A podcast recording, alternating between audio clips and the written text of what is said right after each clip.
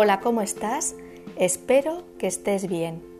Me gustan los ramilletes, quizá porque la vida se saborea de otra manera cuando te van llegando las cosas en cantidades pequeñas y no a lo grande. Quizá porque yo soy una persona acostumbrada a dar pasos y no zancadas. Quizá porque disfruto mucho de los logros pequeños y no pongo las miras solamente en lo grande.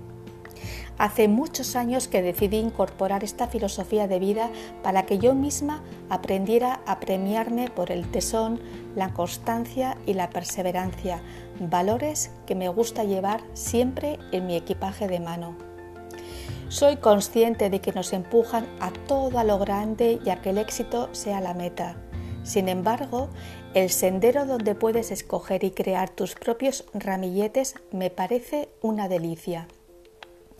Está lleno de opciones y quizá la idea inicial con la que saliste se puede ir transformando en la medida que vas desgastando suela, porque el campo es hermoso y está repleto de olores, colores y formas.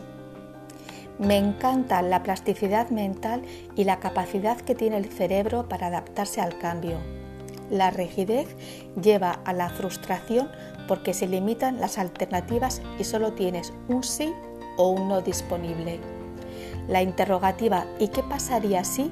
me resulta un comodín estupendo para que la curiosidad sea la flor más hermosa de todo el ramillete. Te ha acompañado un día más Marta Llora. Muchas gracias como siempre por tu tiempo y tu atención. Te deseo un feliz camino de vida. Cuídate mucho y hasta pronto.